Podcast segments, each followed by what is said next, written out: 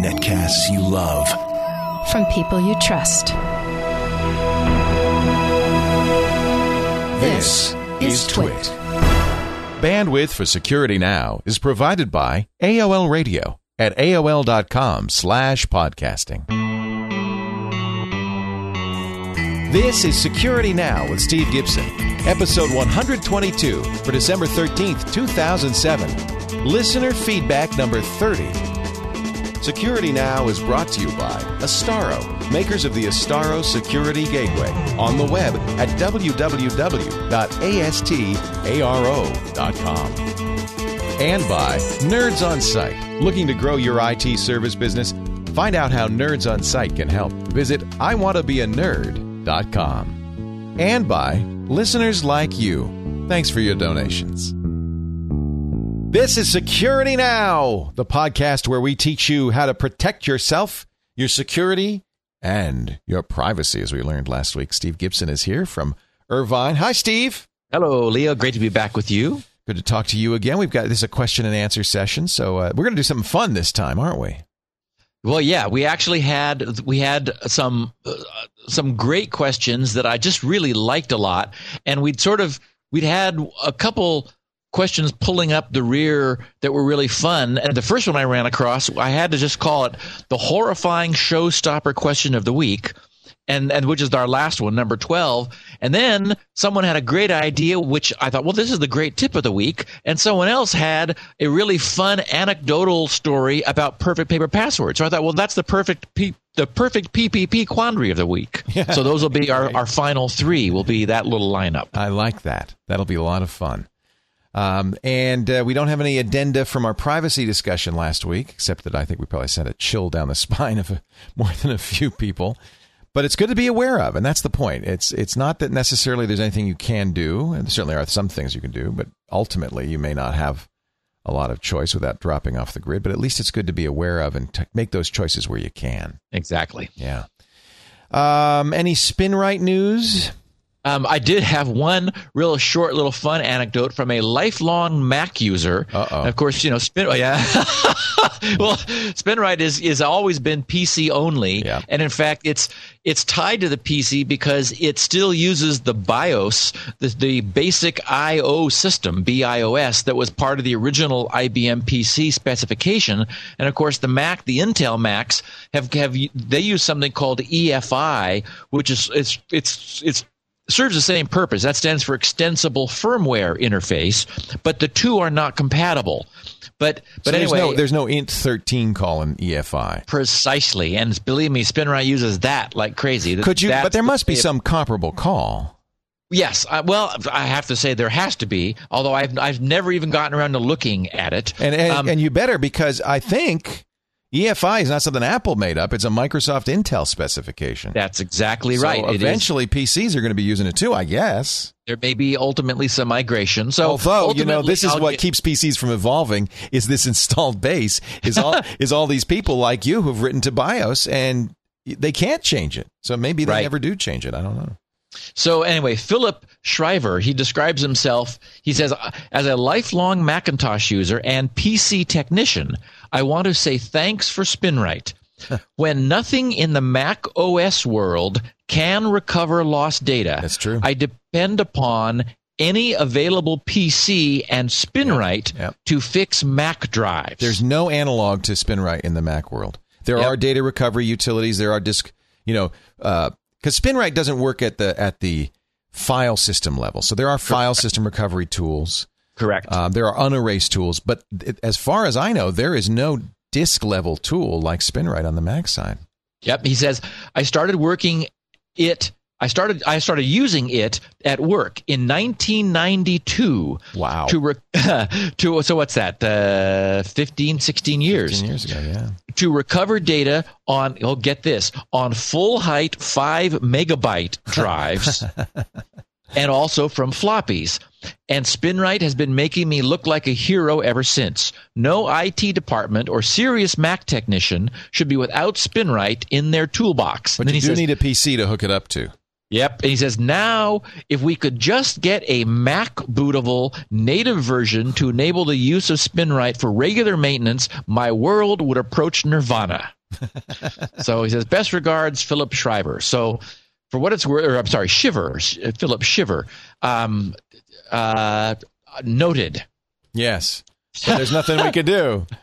Not a, not at the moment. You know, there's got to be an analog because, of course, that's what things like VMware and Parallels do. Is they map those int13 calls and other BIOS calls to EFI.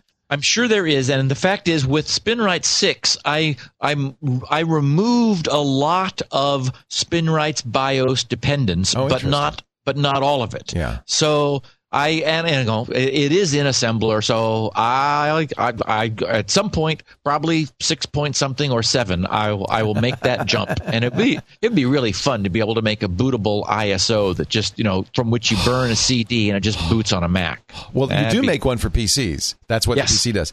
But uh, we should be cross-platform. It should say, "Oh, it's EFI. I'll do it this way. Oh, it's BIOS. I'll do it this way." Yeah, you can do that, Steve. I can do it, Leo. All right, here I'm gonna, here's what we're going to do. Anybody who has an easy way to map an int13 call to EFI, you know, what do we do for EFI? Send me an email. I'll make sure Steve sees it. You Uh, don't have you to. You don't have to field that. these. No, no, no. You don't have to field these. But there's got to be somebody who's sitting there saying, "Well, is it just the int13 call or the other calls you need?" It's uh, in13 screen and keyboard. So it's Oh, so yeah, it's, the so screen and keyboard, yeah. Keyboard, screen, and and the drive. I'm sure the screen and keyboard is pretty straightforward. I mean, they have a pretty good toolkit for on the Mac side. Uh, and and uh, I used to write assembly language code for the Mac using the toolkit, so it's not undoable. Yeah, maybe even a little translation layer. You know, just Could stick be. in some sort of a drive or something. Anyway, You would make a lot of Mac users very happy, Steve. it'll happen. Really? Wait. oh yeah, it's, well, Really? but, we- but no one knows when. Maybe your grandson that does it. okay, it's that kind of open ended. Um, we want to mention the folks at uh, Astaro because, of course, they are our great sponsors on this podcast. Without Astaro, there would be, well, we probably still do security now, but uh, it sure makes it a lot easier to have sponsors. Astaro are the great folks that make the Astaro security gateway, and I talk about this all the time. In fact, you know, when they first came to us, I, I didn't really know them from Adam. I knew about UTMs. I kind of was aware of security gateways. I, I had heard of Astaro. I knew they were open source based, and I liked it for that reason. But boy, I have learned a lot. In fact, I got an Astaro 120. I've been using it. This is a box. This is amazing. About the size of a router, made out of you know heavy steel, but it's you know it could looks like that light in the front. It's kind of got the same kind of router thing. However, boy, when your data goes through there, it is being sanitized for your protection. You get a complete set of security technologies, the best of breed in both open source and commercial. Uh, anti-spam, anti-phishing, dual virus protection for email. You get transparent encryption, open PGP and SMIME. I mean, this this this box is amazing. It doesn't slow anything down at all. By the way, all this stuff happens like that because it's all happening locally. Very fast processor in there. You get web filtering, like uh, content filtering, antivirus for the web. That's three antiviruses, two for email, one for the web. Always up to date too, thanks to Astaro Up to Date, which is just constantly keeping you up to date automatically. Again, you get anti spyware. You can control things uh, not only what websites your users are going to, but you can control instant messaging. You can control peer to peer.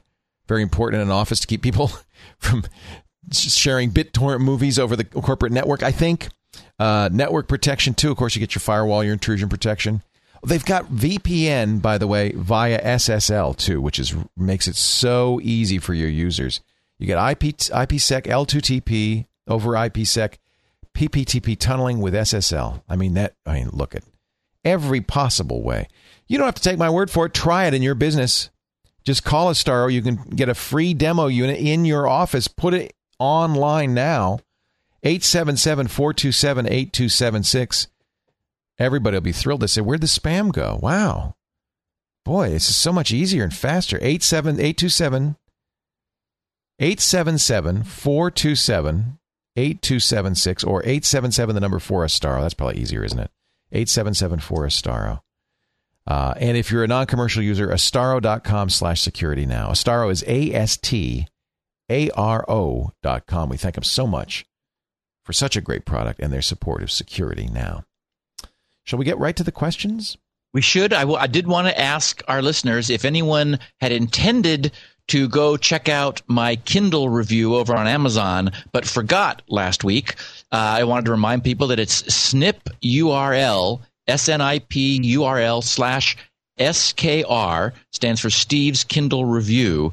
Um, I would love if people, if we could use the, the, the clout of the size of our listenership to help me boost this review up in popularity so that people can actually see it. It's many pages down and there are there the, the ones that were there first are the ones that typically get seen so there's really no way for an unseen review ever to get itself voted higher unless something like this happens. And so you're very yours is very thoughtful, and you took the time to review it after you had used it for a week. Unlike many of these reviewers, some of whom have never used it at all. Well, the, well, the reason I wrote this thing was that there were more people giving it bad reviews and one star than positives, and none of the people with one star own it. It was I mean, it's not like, like politi- anyone- It was like political. Yeah, it was like, well, I just know I hate this because it doesn't do, uh, you know, HD DVD. And it's like, yes, that's not what it is. It's an ebook reader. You know, so I mean, there were just it, it, it just drove me nuts that there that something which I think is going to change the industry is just getting panned by people who are posting reviews when they don't own it. I mean, so it's not a review. So anyway, I wanted to ask our listeners if they would go to snip s n i p u r l slash s k r. Um, and How well, did you I get that special SKR? um, the snipurl.com site. Oh, I, I, I was I wasn't saying sn- dot .com. snipurl.com slash skr. Um, it allows you. It, it'll it'll assign you a random token, or you can give it one. And if it hasn't already been used by someone, then it'll assign one that you provide.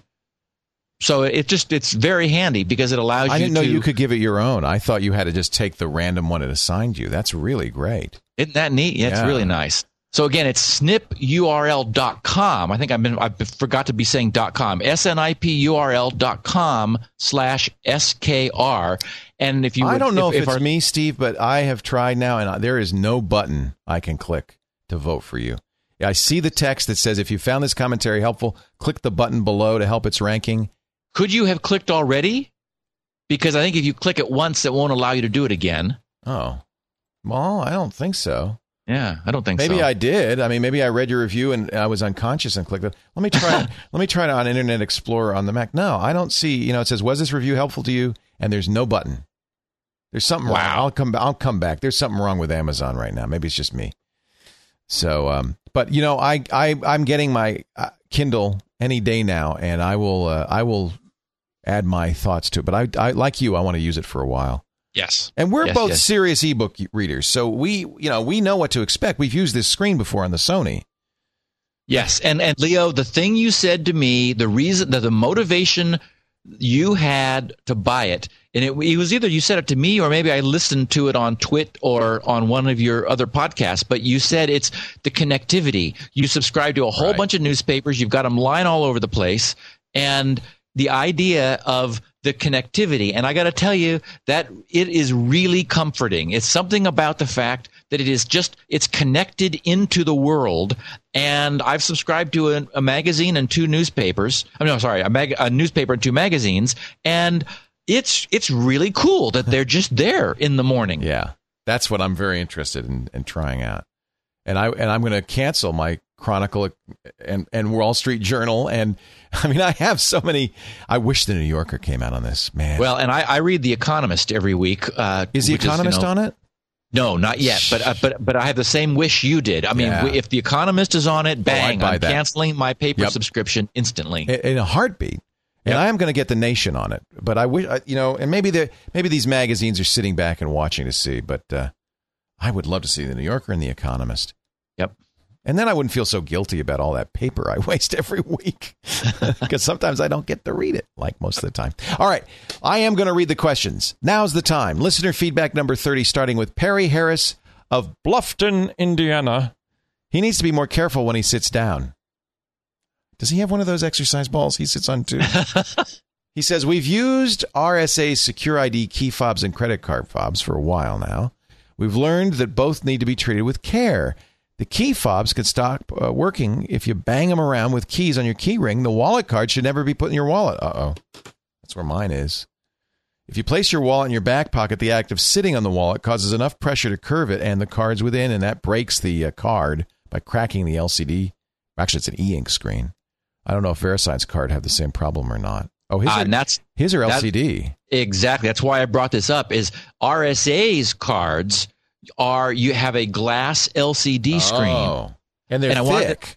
Yes, and I wanted to make sure that people knew that VeriSign's cards are different, and mine's in my wallet, and I plop my butt down on hard chairs without a second thought. I mean, it is amazing that this VeriSign card is as flexible as it is. It is, compl- I mean, it is un.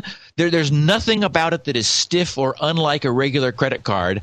And I've had mine in my wallet. I, I take it out and show it to people every so often, and uh, uh, it just it is really robust. So I wanted Perry to know that the VeriSign cards are in fact different from the RSA cards in that you really can carry it in your wallet with confidence. I, w- you know, it's not good to sit on your wallet though. You can get sciatica. Okay, well, Keep your wallet in your hip pocket, good idea. unless you have a really thin wallet. But see, I have a thick wallet. I have lots of crap in it.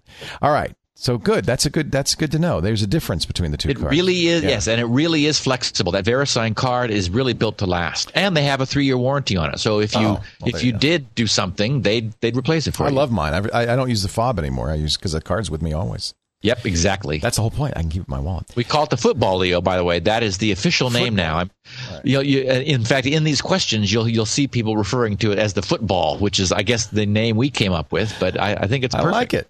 Yeah. Yay! Jeff Parsons of Issaquah, Washington, had a PayPal double-click observation. We talked about this a couple of weeks ago. Very big deal. Couldn't PayPal be even sneakier by linking their Apply Now button straight to the target PayPal page instead of having an image file like a GIF on that target page It's hosted by DoubleClick? Well, see, that's not how it's. Well, anyway, the URL to that image file could be similarly encoded with a PayPal user-specific ID, which DoubleClick could record and then simply return the expected image. Assuming browsers transmit cookie data for image GET requests just as they do for user initiated GET requests, it seems there are many ways the privacy of even the most vigilant user would be at risk. Yeah, there was a couple things here. First of all, Jeff Jeff has described the common practice of putting DoubleClick sourced ads or images on a destination page, which then causes your browser to go fetch that image. And we know that unless explicitly disabled, the so called third party requests, that is, requests out to a third party server, are cookie based requests.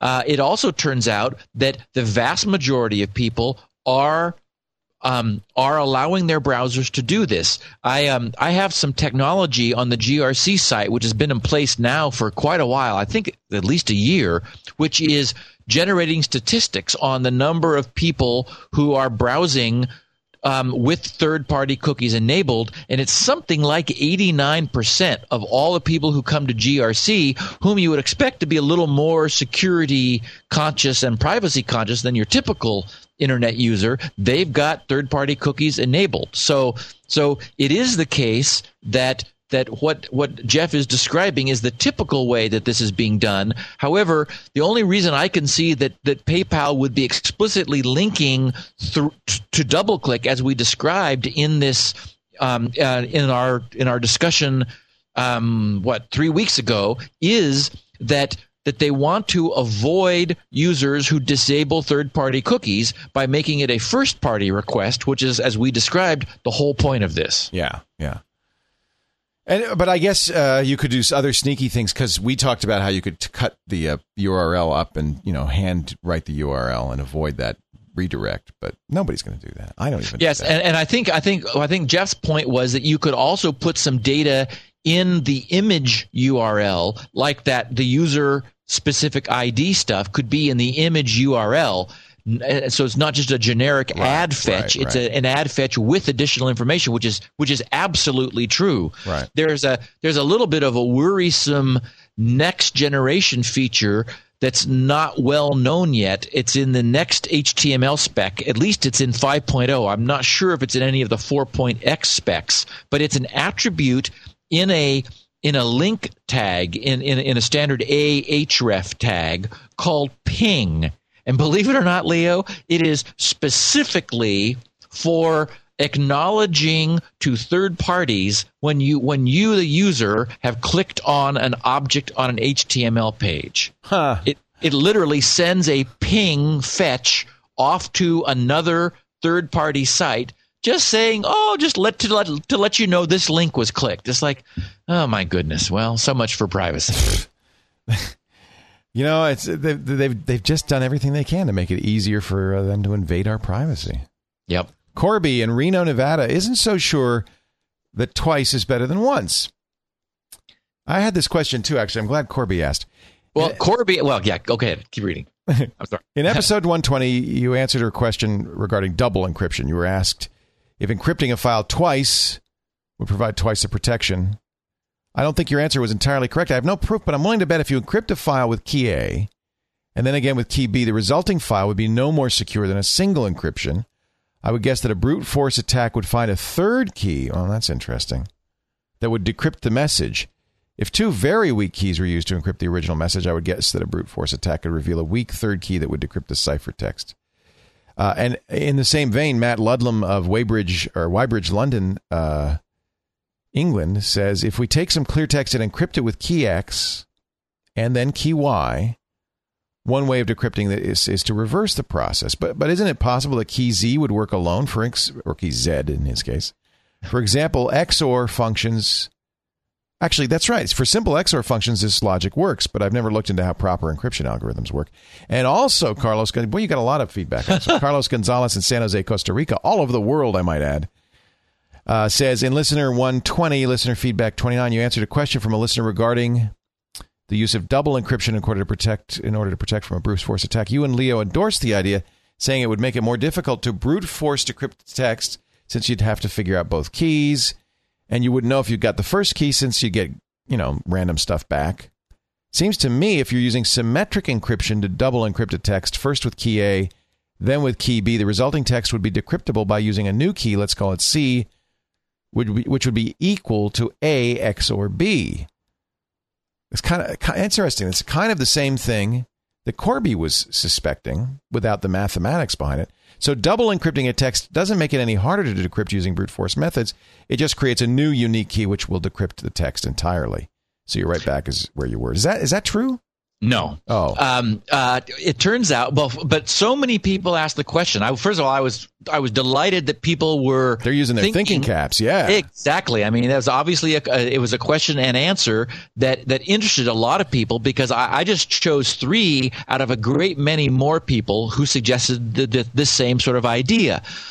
Um, what what we know about symmetric encryption is that it is it's fundamentally different than, for example, the encryption we talked about early on in the Security Now series when we were talking about the weak encryption that was provided by by WEP, WEP, and and actually is the same encryption that is that is used by WPA, the good Wi-Fi encryption, except that the the the algorithm has been fixed so that it's not broken. But you but our listeners may remember that back then the way that encryption worked was that there is a a cipher known as RC4, which is a pseudo random um, data generator. So you get, you give it a key and you you get it started, and this thing produces a a series of pseudo random bytes which are so good when you when you use it correctly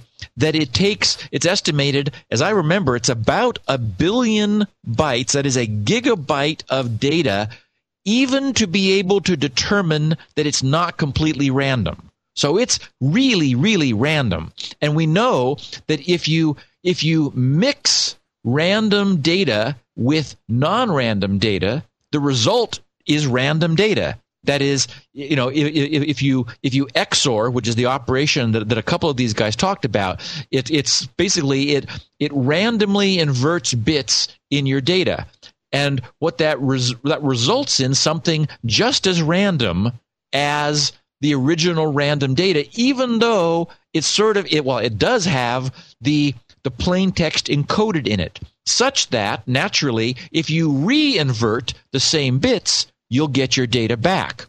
Well, that is a form of symmetric encryption, but it's not, but that's a symmetric stream cipher or symmetric stream encryption where you mix using XOR, you you mix your data with something pseudo random, and then when you when you mix it again, that you get your data back. Block encryption, that is a block cipher, which is, for example, what Rijndael is using, and I don't remember now whether the the person who posed the question spe- specified which type of cipher he was using. I assumed he was using a block cipher.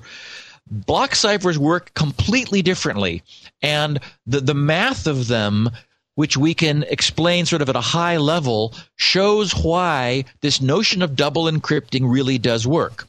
Remember, as we talked about symmetric block ciphers, you you have a you have a, a, a chunk of data that is relatively wide in terms of its its bit size. In the case in the in the case of Rijndael, it's 128 bits, and so you put 128 bits in, and what comes out is a different 128 bits. And what the cipher guarantees is that for every single possible 128 bit combination, you're going to get a different 128 bit combination out. So, and there's a one to one relationship. That is, there, there, you can't get something out twice. Um, when, well, you, you, there, there, there's, there are no missing patterns. That is, for all 128 possible combinations in, you're going to get a different 128 bits out for every possible combination in. Mm-hmm. So, and the key on the cipher, that is the key that you you give the cipher, determines which one of that many keyed mappings there are.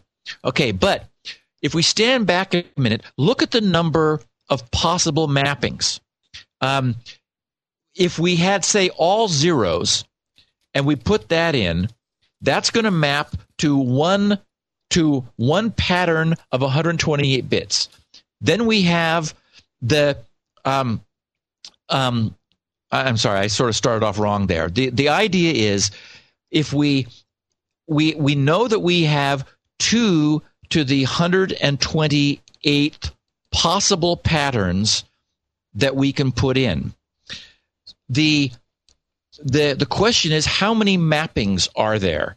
Well, the number of mappings is 2 to the 128th factorial because for any pattern in, the output might be any one of the other possible 2 to the 128th bit patterns.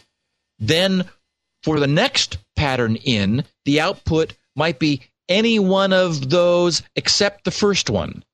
So we have 2 to the 128th times 2 to the 128th minus 1 times 2 to the 128th minus 2. In other words, it's 2 to the power of 128 factorial possible mappings, which is a an astronomically large number. yeah, no kidding. I mean, it's just phenomenally large. How many possible mappings there are? But when but consider the key. The key is, for example, in a in a the the maximum key that Rijndael uses, it, it can use either 128 bit, 192, or 256 bit key. Well, we know that that, of course, has two to the 256 different combinations. Well, that number is far smaller. In fact, you know, 2 to the 128 is just 2 to the 128 times 2 to the 128.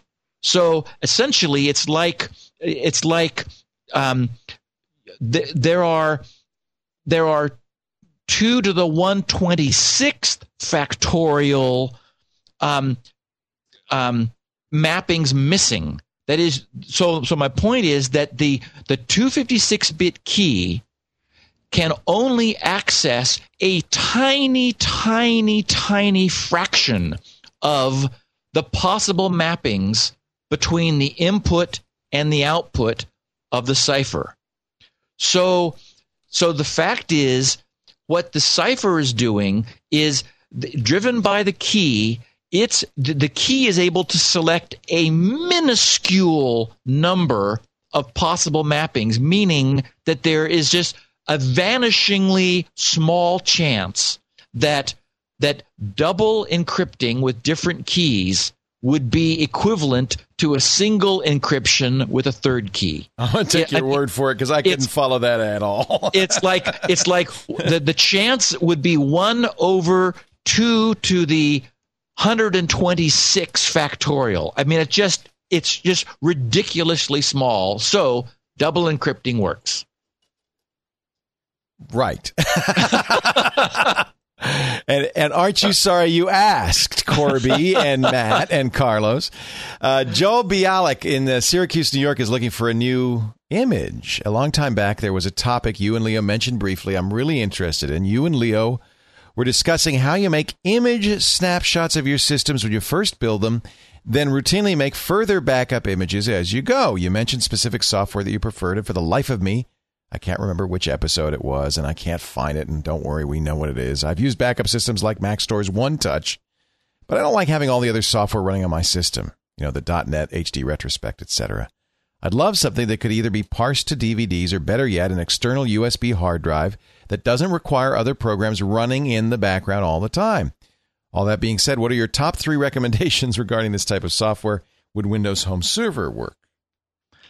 Well, the program we referred to, Joel, is still my absolute favorite, and that's called Drive Snapshot.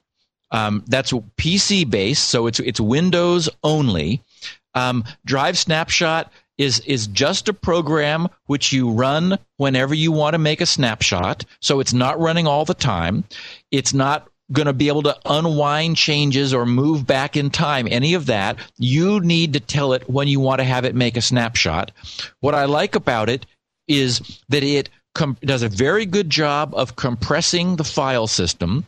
You are able to tell it if you want to limit the size of the of the individual image files. So for example, you could tell it to make them no bigger than than 4.7 gigabytes, in which case if your image was larger than that, it would split it into multiple files for burning to DVD.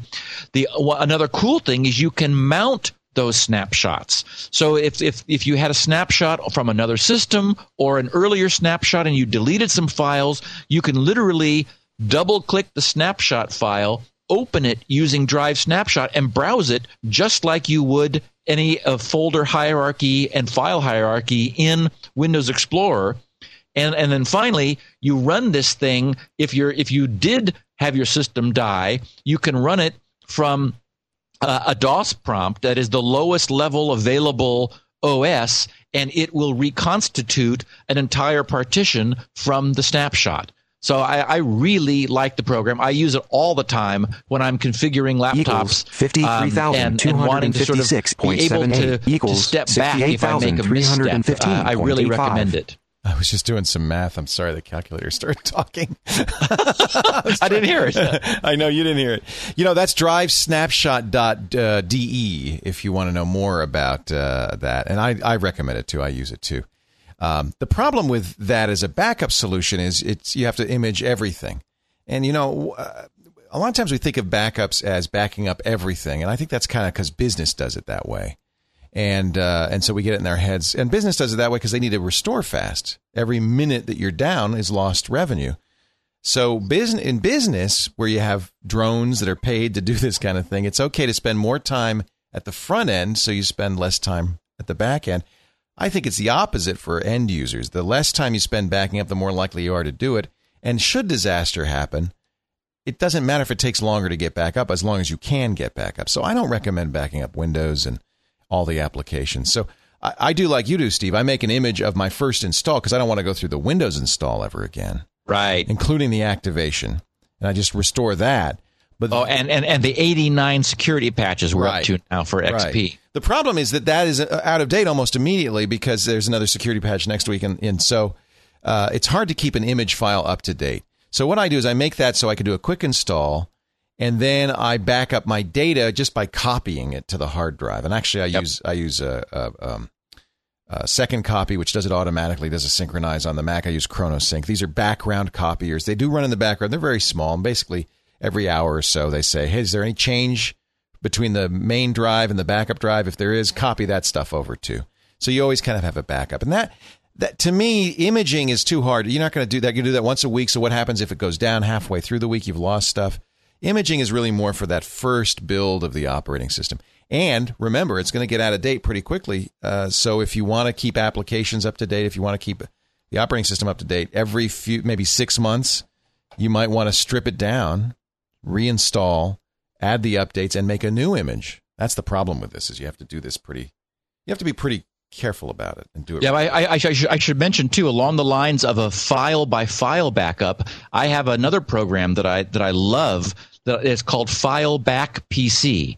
Um, if you just Google FileBack PC, you will find it, and it's one I've used for years. I like it, and in fact, I've got it re- monitoring my assembly language subdirectory and yeah, cloning. See, you, you don't want to lose one iota of that programming. Exactly, and and what I love about it too is you're able to tell it how many copies of each file you want to maintain, which files Perfect. you want to maintain using file extension filters, and for example, what what limit a number of copies within a certain length of time. It's got very powerful backup uh, uh, description um, options. So, for example, I'm able to say I want I want to keep twenty, uh, you know, like twenty up to twenty previous um, instances of my assembly language files no closer together than That's an great. hour apart, That's no more great. than ten a day, kind of thing. And uh, and it just th- that way I know that my work is always going to be safe. I have to get that. That's from maxoutput.com and it's 55 bucks. It really is good, Leo. I've used it for years, and I, I just really like it. Yeah, I use a second copy, which is about 30 or 40 bucks. Uh, it's not as flexible, though. This looks much more, this is a more serious product. It's a serious tool, and it also understands about file shares. It's able to to Ah. to to link and to log on to remote Ah, drives uh, o- over Windows networking with no problem. Yeah, see, that's what I do. I map a network attached storage drive to my Windows machine and just automatically back up to that. So it's not even Right. the same machine. Right. Um, but yeah, this is where an external USB drive is so useful. But as, as you get more serious, network attached storage really is the best way to back up. And then don't forget an off site backup. Because if you, you know, look what happened to Francis Ford Coppola. They, they stole they stole his computer and his backup drive. So he had nothing. So I use Carbonite to back up online. That's a sponsor of the radio show, but I use that, and that's kind now I have like boy, I have like eighteen different ways I can. but you got to do that. You're It's that- safe. that's the way you have peace of mind. yep. James Wilcox of Rapid City, South Dakota, wants to keep his router. I don't want to lose my router. I don't want to. Thanks for such a terrific podcast. Thank you, James, for listening. I have a football on my keychain that I love showing off to friends and family as I explain multi factor authentication and watch their eyes glaze over. Really great for the holidays. Anyway, I was doing a little reading on IPv6 and I had a question. This guy must be great at parties. According to MS's help file in XP, part of the problem with IP version 4 is it didn't anticipate such a large demand for IP addresses. NAT routers, of course, get around that issue. But when IPv6 comes around with its 3.48 times 10 to the 38th addresses, won't routers be obsolete? If that's true, then I guess our handy routers at firewalls will go away, won't they? Maybe that's a good plug for Astaro. What ha- first of all, where is you know is IPv6 imminent, and what happens if it comes out?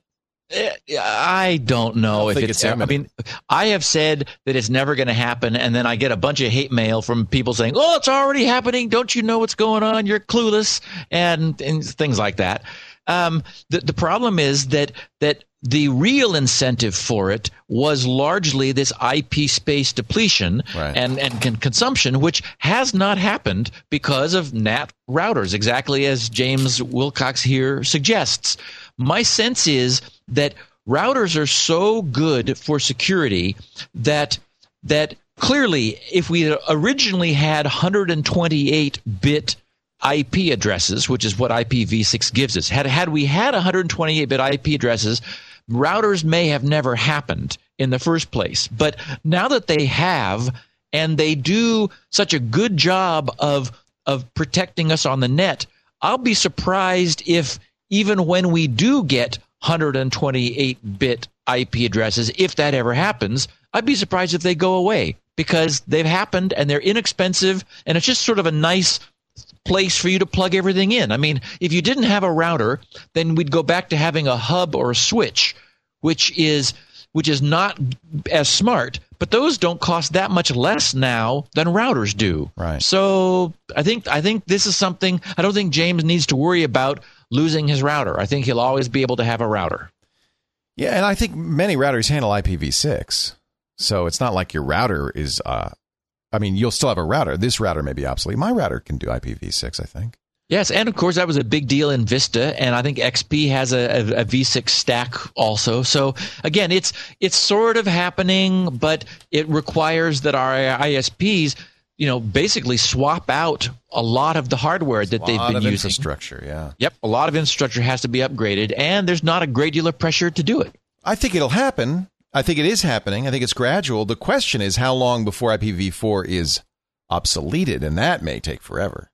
Who knows how long that? That'll never happen because IPv4 is already accommodated in a little corner of IPv6, so you can keep using IPv4, IPv4 See, and go. the IPv6 transport will, tra- will will translate back and forth. So See, like, that's ah, the real question: is when are they going to phase out V4? And they're not. Right, right.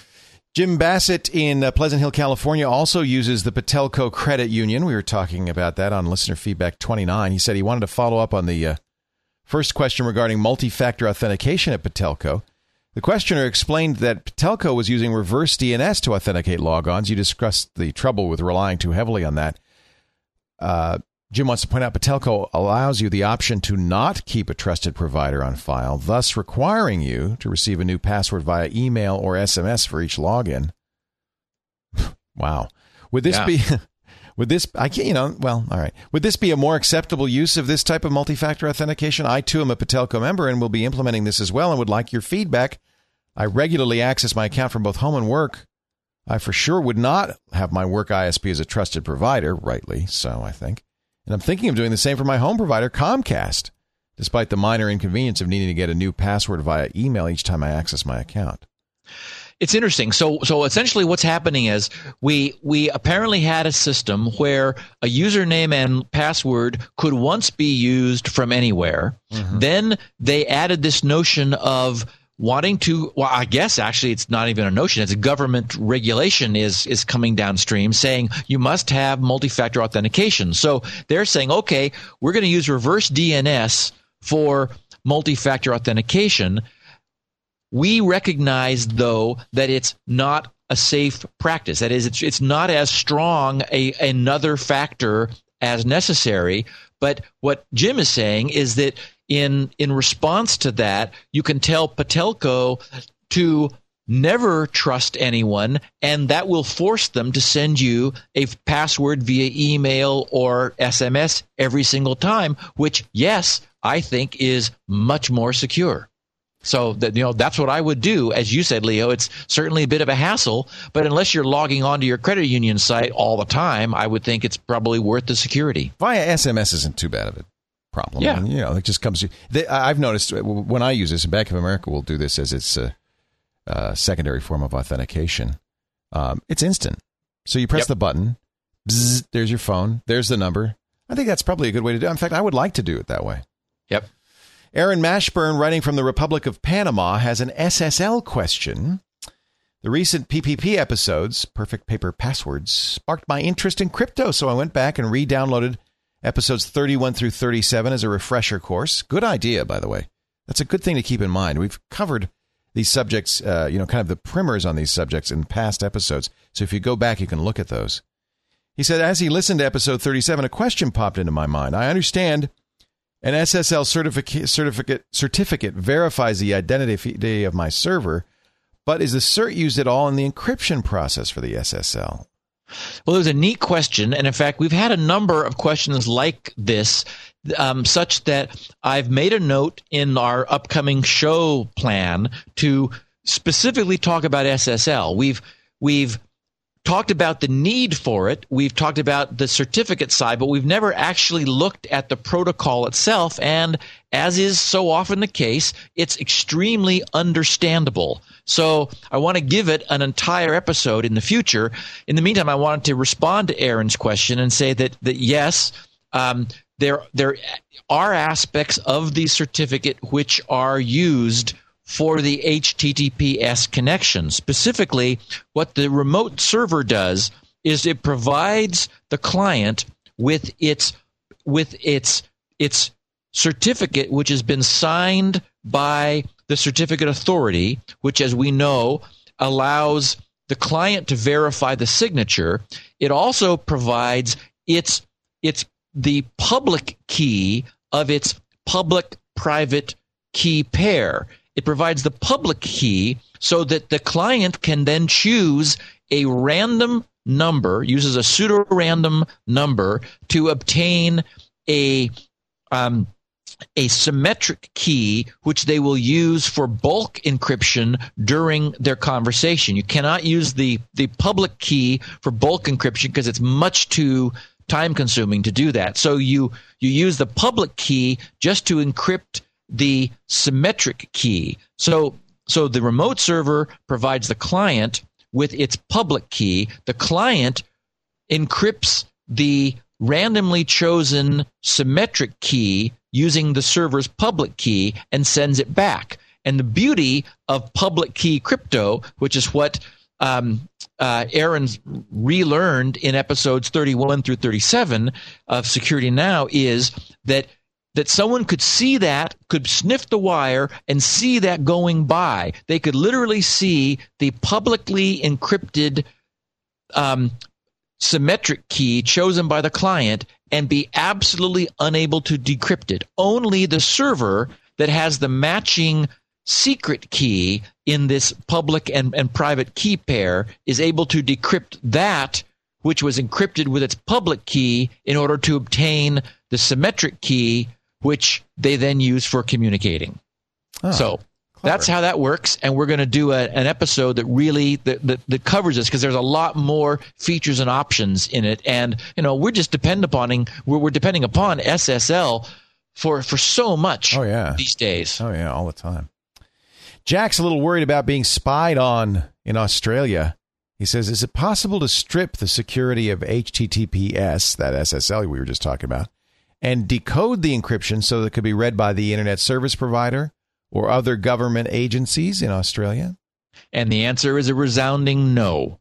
It is, there are, you have to be careful that, for example, your ISP has not given your browser a a certificate authority and is and, and, and is able to proxy your HTTPS connections.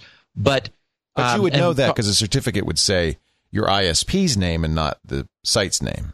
Yes, it would show that the ISP had signed that site certificate, which it, w- it, would be creating on the fly rather than, for example, VeriSign having signed it. So you absolutely, if you are at a site and you verify the chain of, of, of signing authority for the certificate and you see that it goes back to one of the, the very common root certificate providers, then there is no way given that that anybody sniffing the wire is able to, as Jack said, strip off the security. I mean, that's the whole point of SSL, and it is a it is a well known public standard with with you know no ways around it. Clarify for me though, if I okay, so I'm at work and I know that my uh, internet uh, is you know going through a server at work, and that they're probably doing this certificate shuffle here.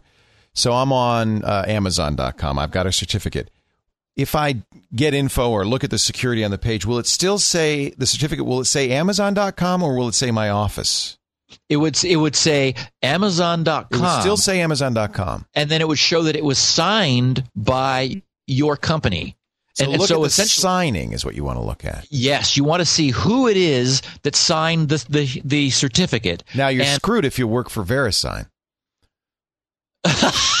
That's a very good point.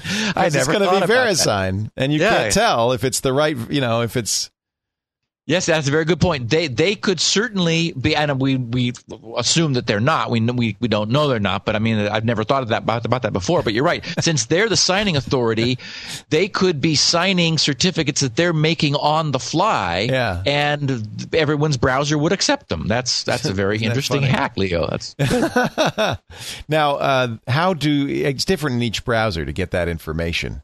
Um, but in most browsers, you could right click on the page and say, uh, uh, what, uh, view certificate or you you look at the page properties and then view certificate and then you you'll see the first certificate and then you can look at details and it'll sort of show you normally a hierarchy of of signatures going back to some root and so it's the root that that has signed all the certificates in the chain of of trust and if Okay. that goes back to someone like VeriSign or uh, eTrust or one of these um, or, or or or Thawte for example then those are you know mainstream certificate signing authorities and, and you know that the site you're going to had its certificate signed by them Got it.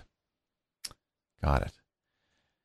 Uh, Zach Cooley in Gilbert, Arizona wants the world to stop spinning.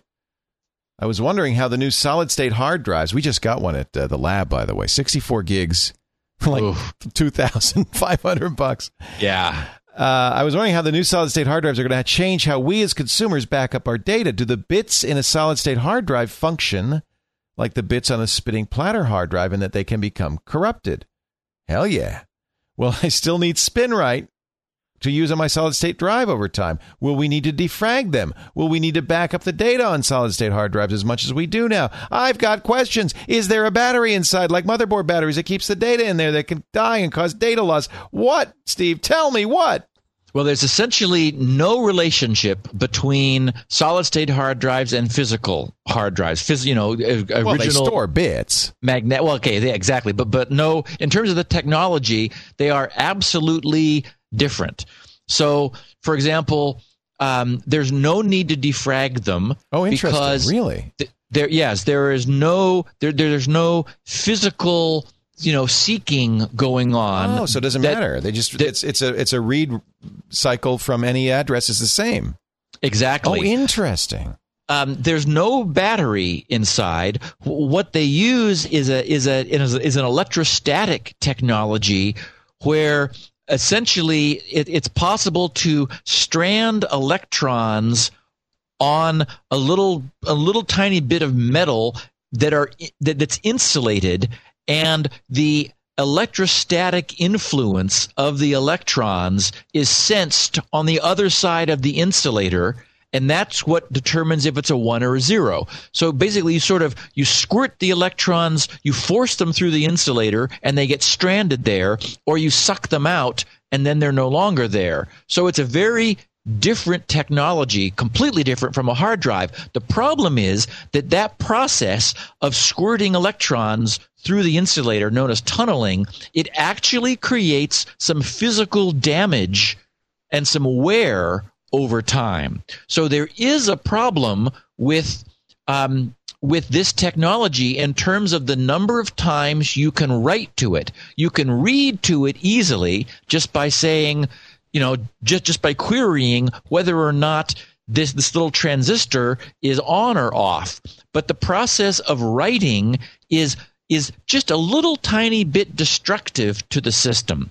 The reason writing is so slow is that it actually requires a higher voltage in order to inject the electrons, and that requires something called a charge pump to charge itself up in order to cause this injection to occur. And that's why writing to these non-volatile um, RAMs is much slower than than reading from them.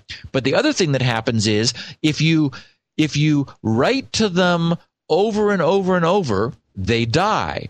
So they don't die fast. There's like on the order of ten to the five write cycles. So like like like a hundred thousand write cycles, but not infinite. Hard drives are infinite. That is, it doesn't hurt them in any way to change the data on them. It actually hurts non volatile memory to change its data. So, in order to in order to mitigate the damage, non volatile RAM has a technology that spreads the actual writing around the surface of the RAM so that even if you are reading and writing the same area, that, that is the, the same address of the RAM over and over and over, it's actually occurring in a distributed fashion across different physical areas of the RAM. They do that in order to spread out the, the damage caused by writing to it. So you you really don't want to defrag because that's needlessly writing to a, a technology which has a limited number of write cycles. You certainly don't want to run SpinRite on it because SpinRite just writes like crazy. You know, I mean, that's good for hard drives. It's bad for non-volatile solid state hard drives. So don't run SpinRite on it. Would it? You don't want to run it, SpinRite. Would it work? I mean, it's an IDE interface, isn't it? It does. It does work. Um, Mark Thompson, my buddy at AnalogX, uh, years ago, he was curious about whether um, non-volatile RAM really was hurt by writing. So he, he used a PC. He used a, um, a PCMCIA um, EEPROM, a non-volatile memory, and he set it up as the Windows swap drive. Windows oh boy killed it in one hour. Whoa! Just okay. killed it dead. There you it go. just was game over. He's got money to burn, that kid. Yeah, he's crazy. It's so, eh, but that's interesting because ReadyBoost, this ReadyBoost and ReadyDrive technology fra, that Microsoft Vista supports, is solid state, but it's not writing to it a lot. It's it writes to it once, and then it uses it as a cache. As exactly, it's very much. It, it, reading is no problem, and also you'll you, will you will notice that other mature technologies they'll they will use RAM and only so, and only very seldomly do they flush that out to the non-volatile. So so mature technologies understand that you cannot write to these things all right, the time. Right. You you must you, you, can read from them easily, but writing is something you want to tend not to do.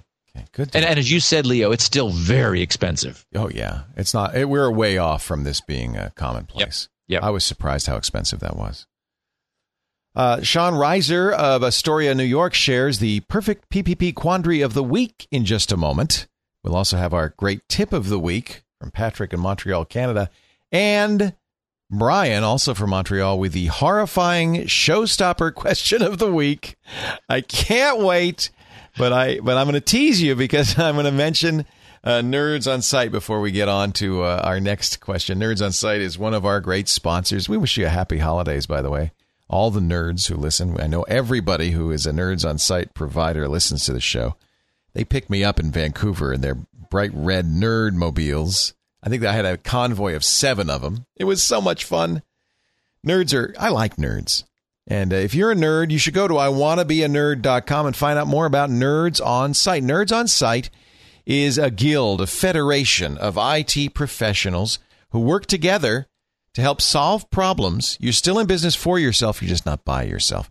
Nerds helps you get leads. It helps you service your clients. If there's a problem you can't solve, you can go to other nerds and get some suggestions. You can also keep your skills tuned up. They have a nerds on site university of nerdology with 250 different competencies ranging from systems architecture, design, software development. I mean, look, if you've been an IT guy fixing computers and you'd like to learn about programming, you can. You know, it's part of the deal. Uh, they have full on site IT department uh, classes, desktop support classes, Soho residential service. They're also a an Astaro authorized Astaro solution provider, so you can free get your Astaro certified administrator and your Astaro certified engineer training for all nerds. Uh, they also support other UTMs, so they're really, I mean, they're just out there and great people and all over the world. If you're in IT if you would like to build your business, if you would like the help of Nerds on Site, go to iwanttobeanerd.com and register for a Nerds Only meeting in your area today. I want to be a nerd.com. Great people helping customers all over the world in the US, Canada, Mexico, England, Australia, South Africa, Bolivia, Singapore. I'm sure there's more to that list. There is all the time. I want to be a nerd.com. We wish them happy holidays and we're we're so grateful to them for uh, their sponsorship all this year, all this year of uh, Security Now. It's really nice of uh, of them to help us. All right, Steve, are you ready? It's time for the perfect PPP quandary of the week. Sean Reiser of Astoria, New York says First off, this is not a story about a flaw in the PPP system. Just a reminder of the saying, because there is no patch for human stupidity. PPP in and of itself is excellent. We just need to eliminate humans from the equation. PEBCAK, baby. Uh, I've been piloting an implementation of perfect paper passwords on a corporate site to replace RSA key fobs. Oh, really neat. And encountered a problem I didn't expect. Once we expanded the pilot beyond the techs into some of the business units, I noticed users tend to take advantage of the blank backside of the paper to note little things like the site URL, their username, their password. oh boy. No matter how much education we did, even if the users were specifically told not to write this information on the cards, they were always there were always users who did it. Barring lobotomies or summary execution, I really don't know how to handle this. I'd appreciate any ideas you had. That's a, that's a, I mean, but what are you going to do about that? Yeah, the only thing I could think, I mean, I was thinking, well, that's interesting. I mean, so essentially by writing their username and password on the back that's of convenient. their their PPP card. It's right there. They've, com- they've completely scrapped all the security that is available if they if they lose physical access to their card. Especially they've, if they're crossing off the PPPs as they use them, you even know what the next PPP is. Yep, and so so they've you know the the idea of something that they know in something that they have. Well, if the person if a bad guy gets a hold of it, then he knows what they know, right. and they've you know they've lost all of your multi-factor strength. The only thing I could think was to put.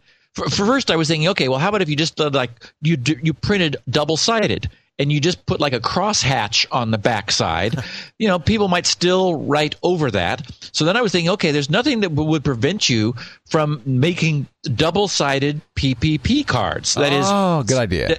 Instead of just printing, instead of just just, just printing um, one web page that contains three, print two so that you, you have cards one, two, three, and four, five, six on the second page, which will print out when you print it double sided on the back side. Sure. So now the People cards will still last. write it though in the little bit of space there. Yeah, I know. You got to laminate them. Laminate Yep. them. Then they couldn't. They'd have to use a grease pencil. That's that's probably a good idea, Leo. Yeah, just la- laminate yeah. Yeah. And so so it just will not take ink. Right. There you go. I don't know what. Take the pens away from them. I don't know what you can do.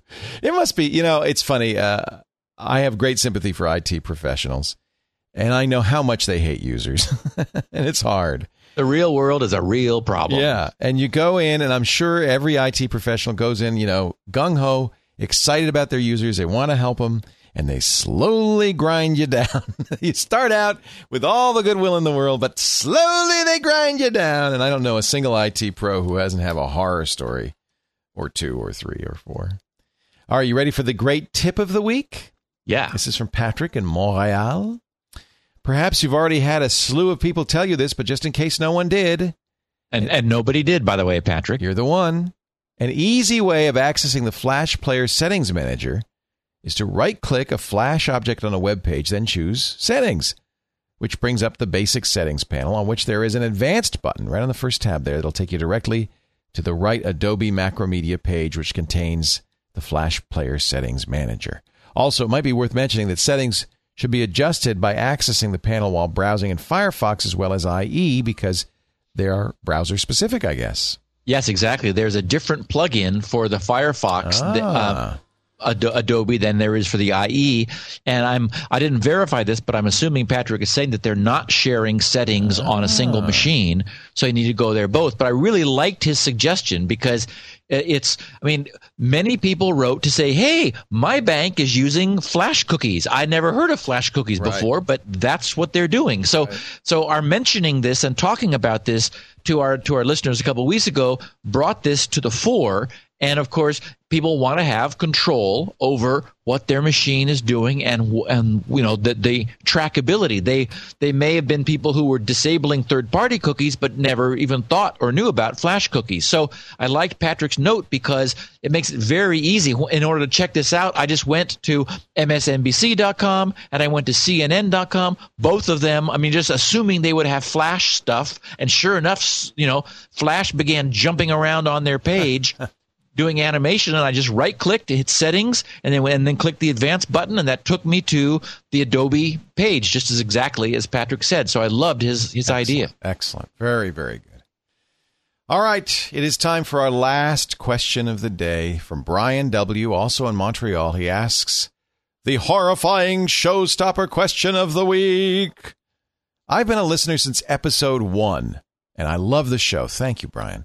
I know you guys have covered keystroke loggers in the past. I am one of the probably millions that love using wireless keyboards, but I never considered the security risk. yeah. I saw a Black Hat presentation on wireless wireless keyloggers. What really worried me was that the encryption, if you could call it that, on Microsoft's wireless keyboards was a one bit shift register. Is this like industry wide? Well, I did some research uh, after Brian. Somebody brought- asked me this on the radio show, you know, and I didn't know. And I'm glad Brian asked this question. Yep, get a load of this. It's not a one bit shift register, it's a one byte static byte that is XORed with the data from the keyboard. So, would that be pretty easy to reverse engineer? Leo, it'd be hard not to reverse engineer. it is horrifying. It's horrifying. And this is this is true not just for Microsoft, but do, do other keyboards do it this way? Well, apparently Logitech has recognized that this is a problem that's uh, sooner or later going to get exposed. Right. Um, Microsoft's wireless keyboards do this. The 1000 series and the 2000 series have been examined.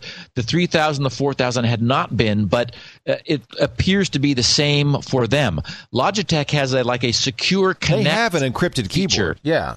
Yeah, and so they're they're boasting about that, but the extremely popular Microsoft keyboards during the so-called association phase, the the keyboard chooses a random byte, a one byte of randomness and provide yeah, provides it to the reader, then the the keystrokes you type are XORed with that with that one byte, which means it's unbelievable. Which means, as we know, there are 256 possible combinations of one byte that the one byte can have.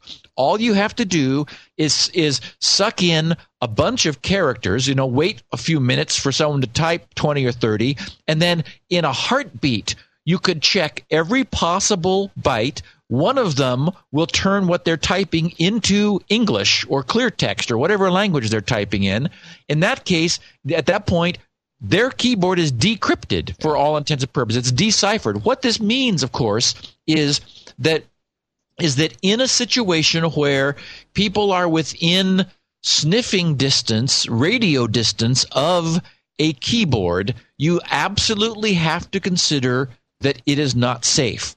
Keyboards are using a low frequency, 27 megahertz, which is extremely easy to receive, meaning that in an apartment building, you know, neighbors could who have a wireless keyboard could have everything they're typing trivially decrypted if it's uh, at least on these Microsoft Series 1000 and 2000 keyboards and probably other keyboards.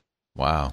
So it's definitely a ah, concern. Good to know. Yeah. And so the Logitech ones that say encrypted, do you know what technique they use? I don't, and it's something definitely worth some research. We know that it's actually not very easy to to perform really good encryption against man in the middle attacks. It's absolutely possible, and we've we've several times we've talked about the technologies to enable that, but you've got to have some serious work being done on each end in order for a a conversation in the clear that can be monitored as any radio conversation can be to have that kind of a conversation secure. It's definitely possible to do it, but you got to really want to. So I'm wondering if Logitech's um, approach is way secure or just you know less little. hard to crack. But again, it'd be it'd be it'd be I don't know if you could make anything less hard to crack than what Microsoft has done, which is just choose